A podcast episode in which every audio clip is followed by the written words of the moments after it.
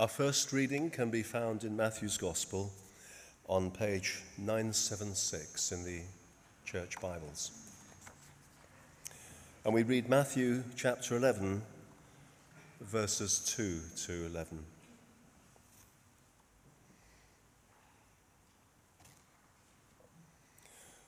When John, who was in prison, heard about the deeds of the Messiah, he sent his disciples to ask him, Are you the one who is to come, or should we expect someone else?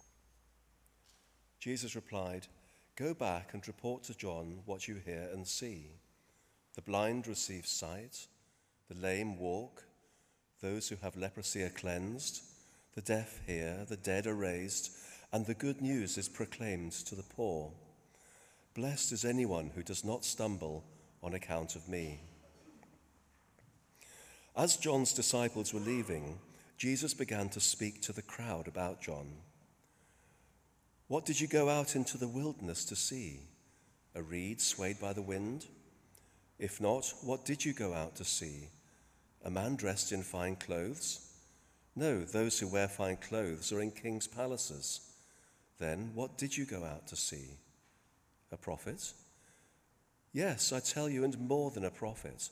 This is the one about whom it is written, I will send my messenger ahead of you, who will prepare your way before you. Truly I tell you, among those born of women, there has not risen anyone greater than John the Baptist. Yet whoever is least in the kingdom of heaven is greater than he. This is the word of the Lord. Thanks be to God.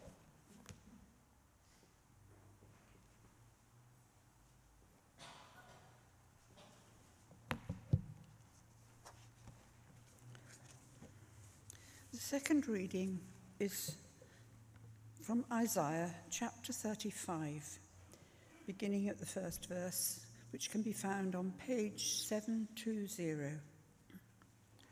The joy of the redeemed. The desert and the parched land will be glad. The wilderness will rejoice and blossom. Like the crocus, it will burst into bloom. It will rejoice greatly and shout for joy. The glory of Lebanon will be given to it, the splendor of Carmel and Sharon.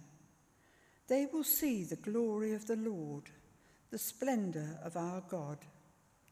Strengthen the feeble hands, steady the knees that give way.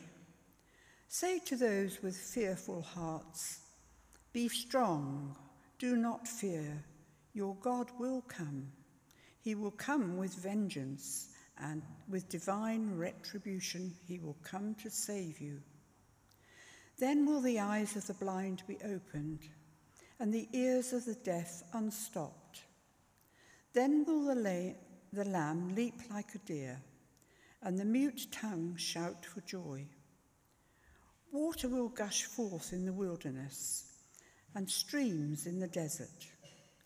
The burning sand will become a pool the thirsty ground, bubbling springs.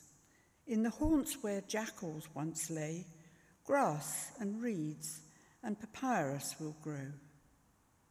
And a highway will be there. It will be called the Way of Holiness. It will be for those who walk on the way. The unclean will not journey on it. Wicked fools will not go about on it. No lion will be there, nor any ravenous beast. They will not be found there. But only the redeemed will walk there, and those the Lord has rescued will return. They will enter Zion with singing. Everlasting joy will crown their heads. Gladness and joy will overtake them, and sorrow and sighing will flee away. This is the word of the Lord.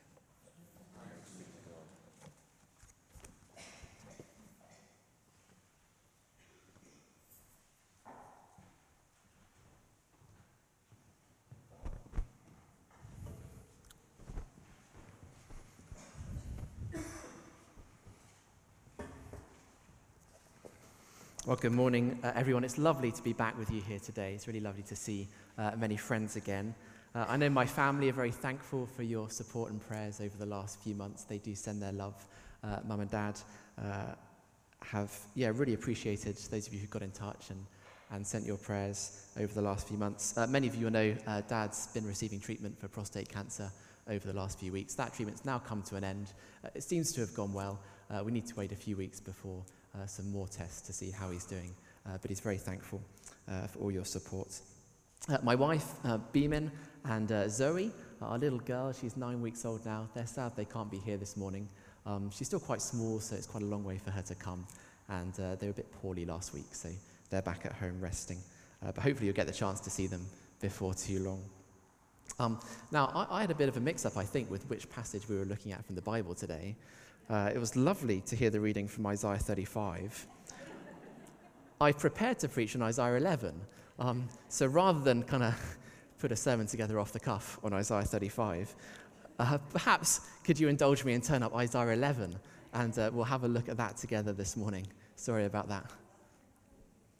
Uh, Isaiah 11 is on uh, page 697 in the church Bibles. 697. Let me read verses 1 to 10. A shoot will come from the stump of Jesse. From his roots, a branch will bear fruit. The Spirit of the Lord will rest on him the Spirit of wisdom and understanding, the Spirit of counsel and of might, the Spirit of knowledge and fear of the Lord. And he will delight in the fear of the Lord. He will not judge by what he sees with his eyes, or decide by what he hears with his ears but with righteousness he will judge the needy. With justice he will give decisions for the poor of the earth. He will strike the earth with the rod of his mouth. With the breath of his lips he will slay the wicked. Righteousness will be his belt, and faithfulness the sash round his waist. The wolf will live with the lamb. The leopard will lie down with the goat. The calf and the lion and the yearling together, and the little child will lead them. The cow will feed with the bear their young will lie down together, and the lion will eat straw like the ox. The infant will play near the cobra's den. The young child will put its hand into the viper's nest. They will neither harm nor destroy on all my holy mountain, for the earth will be filled with the knowledge of the Lord as the waters cover the sea. In that day, the root of Jesse will stand as a banner for the peoples. The nations will rally to him, and his resting place will be glorious. Let me pray before we look at that passage together. Father, thank you that you are such a faithful God. Thank you that every promise you make, you will keep. Thank you that these words, written hundreds of years before Christ, are still true today and speak to us here now. Help us to listen and more fully obey your Son. In Jesus' name, Amen. Well, the big question which that passage raises for us this morning, I think, is this Where do you look for hope? What ultimately is it that you're going to put your trust in? One of the things that I've noticed since becoming a father a few weeks ago is that now I look quite differently at what happens out in the world you know, as I read the news, as I see what's going on, I don't just think how it affects me or uh, what difference it makes to my life. Now I'm thinking about Zoe, what it's going to mean for her. It makes everything seem that bit more significant. Everything feels a bit more fragile, perhaps, when there's a tiny baby to look after.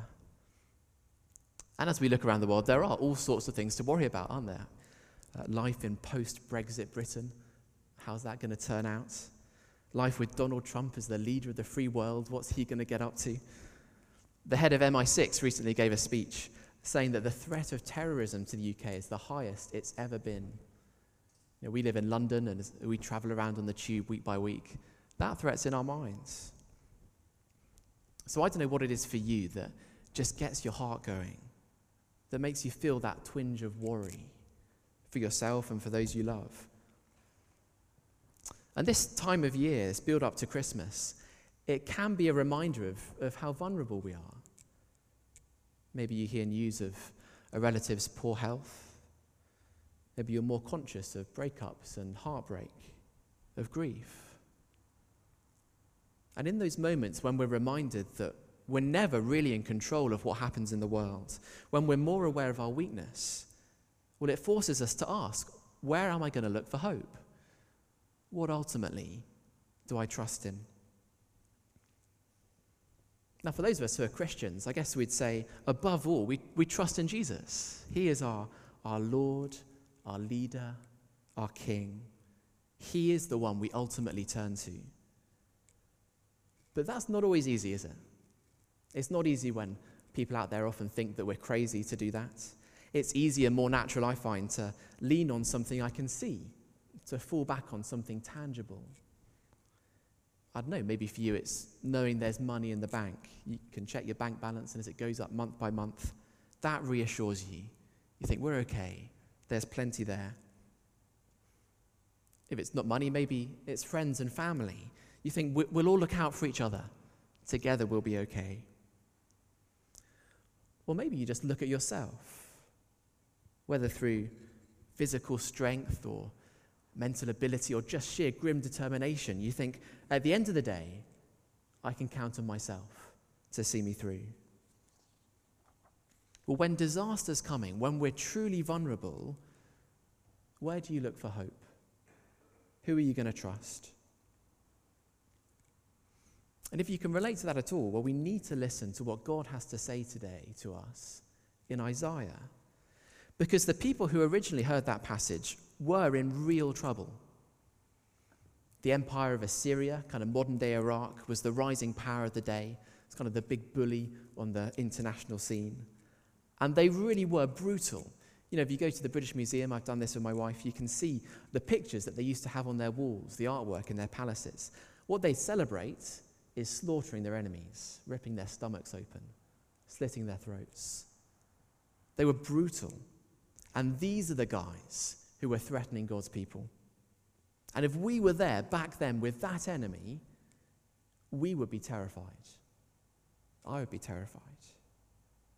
So the question for them was where are we going to look for hope? What are we going to trust in when disaster's looming? Will they look to their own strength or to the nations around them and their gods? Or will they look to the Lord, their God? And that is what Isaiah has been calling them to do. God's already promised that the Assyrians, they're going to be destroyed, they're not going to last forever. And now in these verses, in Isaiah 11, he gives them a solid, concrete hope.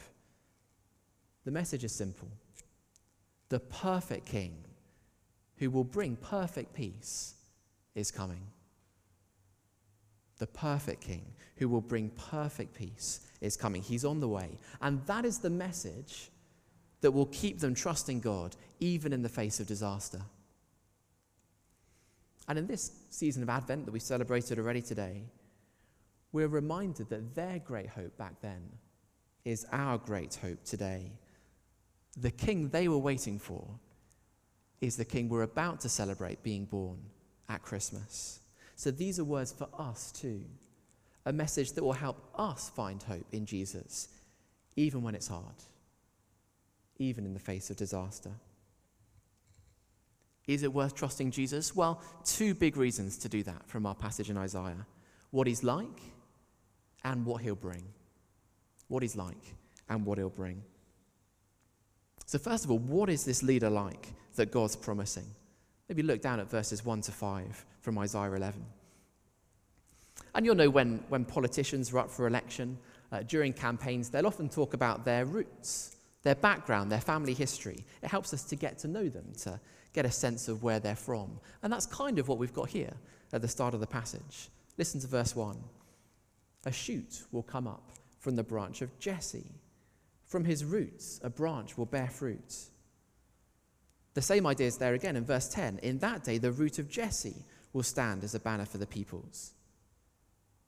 What are the roots of God's leader that he's promising? Well, it's Jesse.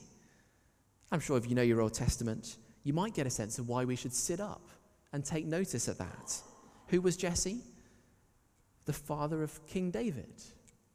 The David who killed Goliath, who set up Jerusalem as the capital city, who defeated God's enemies. The David that everyone looked back on as the great king. The king that God promised his descendants would always be on the throne. So if you're looking for pedigree, if you're looking for a promising background for a leader, you can't get any better than what's promised here. God promises a king from David's line. And more than that, not just another descendant of David, he's another son of Jesse. It's like he's another King David, David 2.0, another great king. With that kind of background, wouldn't you want him as your king? It's looking promising. But that's not all. That's not all. You know, when you're choosing someone to be a leader, whether in, in government or you know, in your business or whatever, it's not enough just to look at their background. There are plenty of people from privileged backgrounds who are basically incompetent. Before you can trust someone, you need to know if they're qualified. You look at their education, don't you? Have they passed the right exams? Have they got the skills they need? You look at their experience. Can they actually get things done and work with people? You look at their values. What is the vision that's actually guiding them in practice? All those kind of things. Well, listen to what qualifies this leader in verse 2. The Spirit of the Lord will rest on him the spirit of wisdom and understanding, the spirit of counsel and might, the spirit of knowledge and fear of the Lord, and he will delight in the fear of the Lord. His qualification is God's Spirit. Just as the Spirit came on David when he was anointed, just as the Spirit was with prophets and priests and kings, so God's Spirit will rest on this leader. And it's a spirit of wisdom and understanding. You know, we often struggle to understand the world, don't we? Things take us by surprise, often doesn't make sense. But this leader will see the world from God's perspective. He'll know how it works, how things should be done. He'll just get it. And it's a spirit of counsel, a might. We, we often struggle to make decisions. You know, I find it hard enough choosing what coffee to get in Costa, let alone big life decisions. It's not always clear what the right way to go is. Things rarely end up going the way we hoped. But this leader, he always knows the best decision to take. And he has the power, the might to make sure those plans succeed. He gets things done. And it's a spirit of knowledge and fear of the Lord. You know, we always have mixed motives. Even the best leaders sometimes put their own interests before those they're meant to serve. But this leader, he delights in the fear of the Lord. He loves to do what's right in God's eyes. He's serving God above anything else. So, so just imagine if this was a, a CV. You know, someone's applying to be a manager or something, and they put down their qualifications on a side of A4, and you're deciding if they get the job. Okay, it comes to your desk. What would you think as you read it? Education, all the wisdom and understanding of God. It's better than my A levels, I think. Key skills and abilities, spirit empowered counsel and might. Could do with some of that, couldn't we? Main interests, fearing God, delighting Him in everything. With those kind of qualifications, wouldn't you hire Him? Wouldn't you trust Him? That is what He's like. He is qualified by God's Spirit. It's looking good, isn't it? He's looking like the kind of leader we want. But that's not all. There's even more because, you know, it's not even enough to know if someone's qualified. Even if someone looks good on paper, even if they say all the right things, it's only when you see them in action that you really see their character. You know, someone might be thinking, okay, I, I see he's capable, I see he's powerful, but how do I know that's a good thing? How do I know he'll use that power for good and not harm? It's hard to trust him without knowing that. Well, the next verses should reassure us. Just look at what he'll be like. Verse 3 He will not judge by what he sees with his eyes, or decide by what he hears with his ears. He's not going to judge by appearances or, or pay attention to rumors. He's not going to change his mind just to get a bump in the opinion polls. No, verse 4. With righteousness, he will judge the needy. With justice, he'll give decisions to the poor of the earth. He will always do the right thing, even for those who don't have a voice, who don't have a vote, for the needy, for the poor.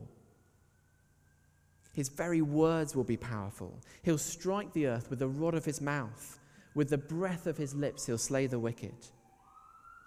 You know, it's interesting hearing what uh, people in the United States said about voting for, for Donald Trump, why some of them did it. And it seems that what's, what lots of people liked is the fact that he's a straight talker. You know, he says what he means. I think that's true. Uh, what he says isn't always very helpful, but he says what he means. But this leader that God's promising, his very words will defeat evil. The sound of his voice will bring justice. And verse 5 even his clothes show off his character. In, in Singapore, the largest political party, as they go about campaigning the MPs, they always wear white, complete white, white shirt, bright white trousers. And it's meant to be a sign that they're incorruptible, that they have integrity. And it's kind of similar here in verse 5. Righteousness will be his belt, faithfulness the sash around his waist. You just look at him and you know he's committed to doing the right thing. When he makes a promise, he'll always keep it. He is righteous and faithful. So just take a step back and think about what we've seen about this promised leader, this king who's coming. What is he like? His background? The best you could hope for. He's from the line of David. His competence? qualified by God's Spirit. His character, he is altogether righteous and faithful. So, why wouldn't you trust someone like this? Why wouldn't you give him your full support? There is no crisis that could overwhelm him. Nothing could catch him by surprise. There's no opposition that could outwit him. Nothing could frustrate his plans. You won't hear of an expensive scandal embarrassing him. There's no skeletons in his closet. He'll never flip flop on what he's promised. No, in everything he does, he will display God's goodness. What a hope for the original readers of this in the face of disaster. A leader like that. That's something to hold on to when you feel threatened. This is the guy God's going to send. And for us, of course, looking back, well, we can't help but see Jesus. Jesus born as Jesse's descendant in Bethlehem, David's town. Jesus who was filled with God's Spirit.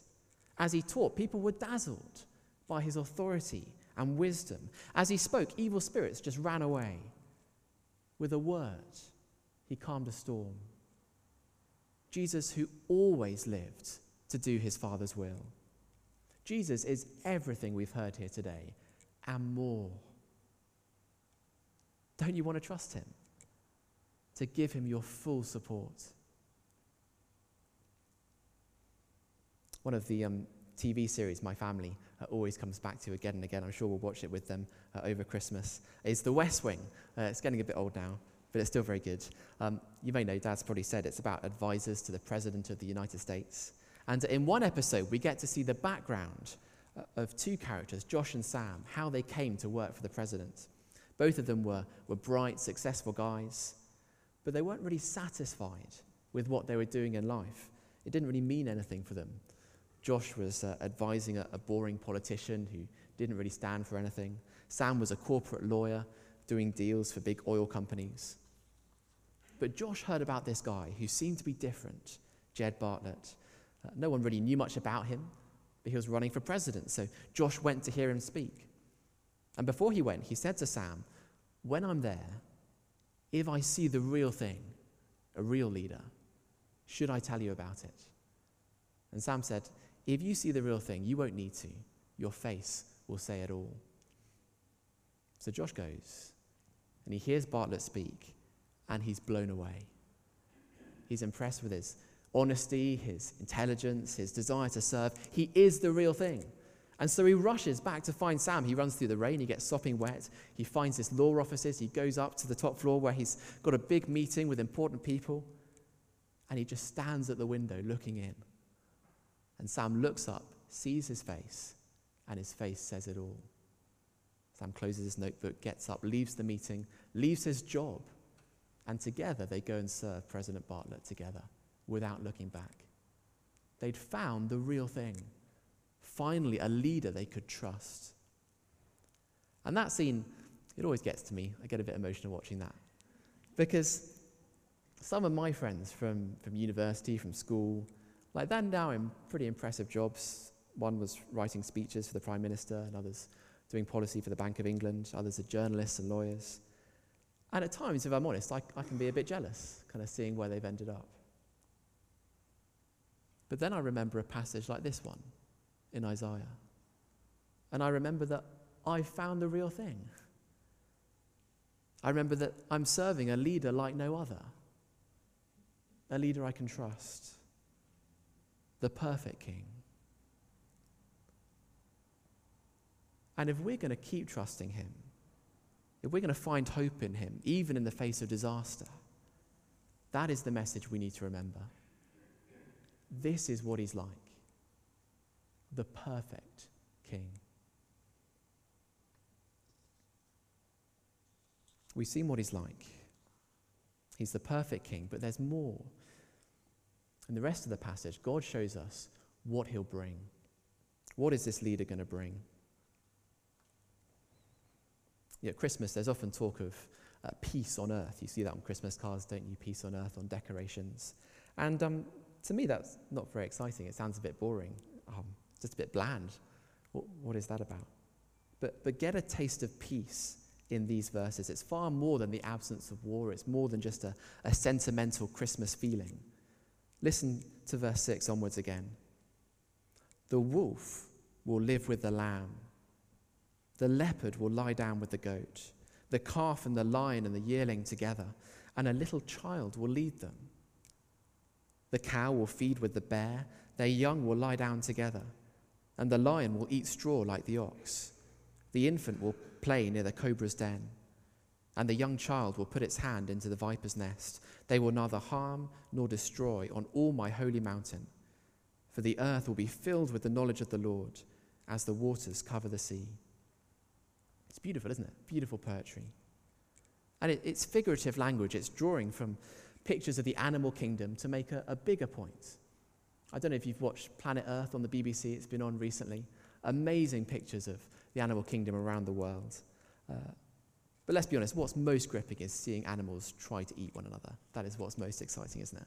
Did you see, did you see that clip with the snakes and the lizard? Did anyone see that? How amazing was that? If you haven't seen it, Google it when you get home. There's this little lizard that's being attacked by dozens of snakes trying to get away. It's exciting. Seeing, um, seeing my wife watch it was hilarious because she hates both snakes and lizards. So she's kind of torn between wanting the lizard to die but not wanting the snakes to win. but that is what the animal kingdom's like it's a battle, it's dangerous. But here in these verses, it's all changed, doesn't it?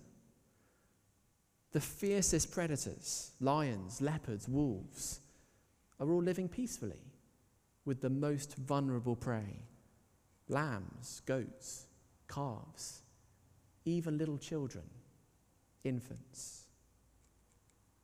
And that's the point I think it's making. When this king comes, there will be perfect peace. The most helpless will be safe with the most dangerous. Just imagine a world like that. The most helpless, completely safe with the most dangerous. You know, former leaders of criminal gangs could come and babysit your children, and you'd be fine with it. They'd be safe. There wouldn't be fences and gates around schools anymore. No more DBS checks for people working with children. There's no danger. You can leave your car unlocked at night and your front door open. You wouldn't need to remember all those passwords for websites and the bank PIN numbers that you always forget. No one will steal anything. It's a world of perfect peace because everyone, everywhere, knows God. He's at the center of everything. That is what happens when this perfect king comes. That is what he brings. As verse 10, he stands as a banner, and the people from the nations all over the world flock to him and find peace.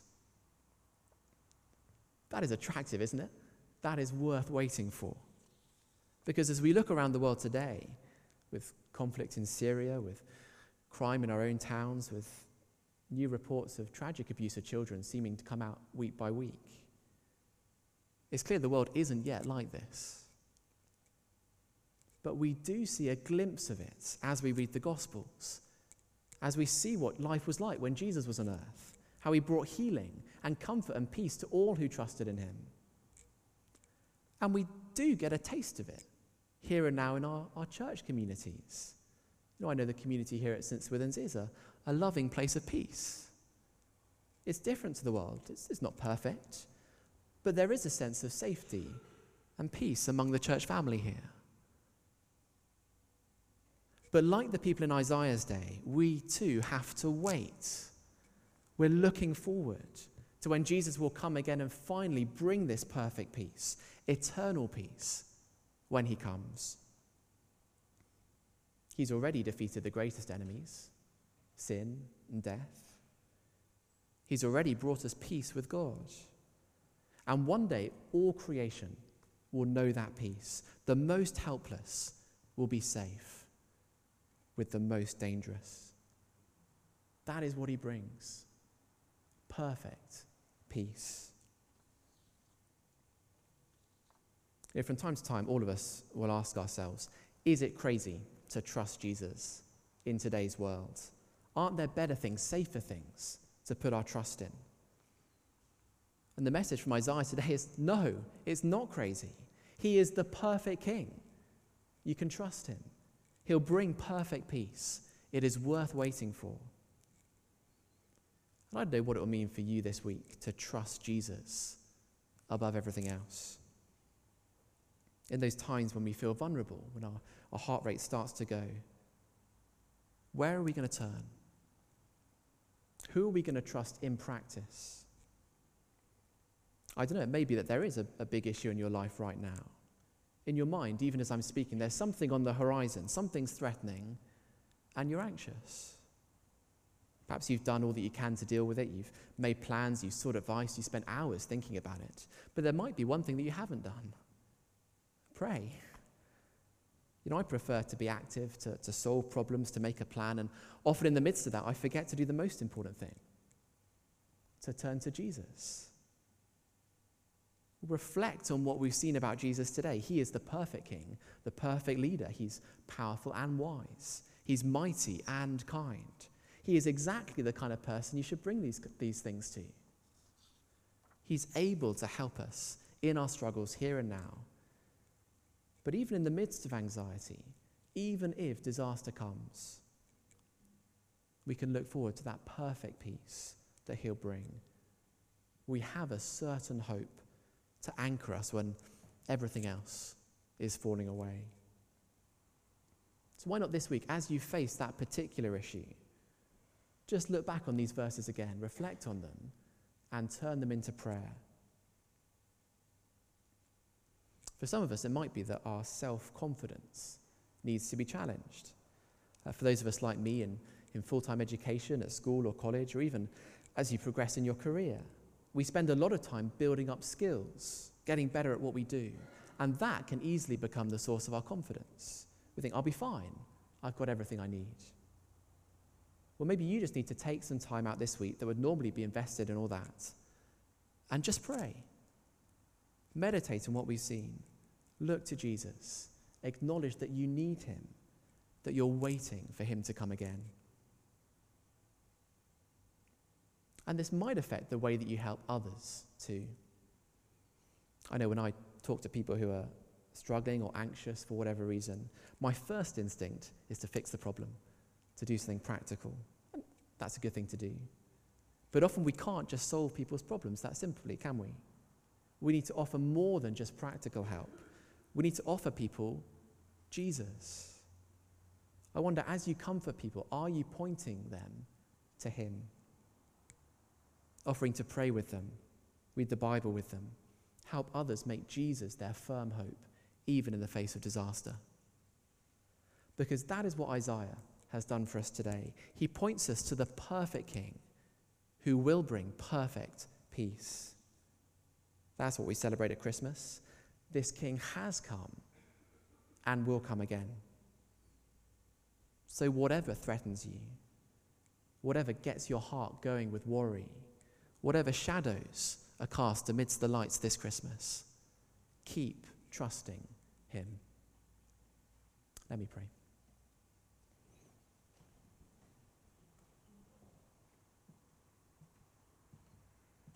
Heavenly Father, thank you for these beautiful promises in Isaiah, hundreds of years before Jesus was born.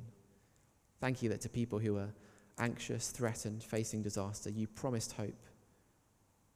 You promised a perfect leader to bring perfect peace. And I pray for those of us here who are in the midst of anxiety and troubles. Please turn our eyes away from ourselves and point them to Jesus, our perfect King. Help us to hope in the peace that he'll bring. In Jesus' name we pray. Amen.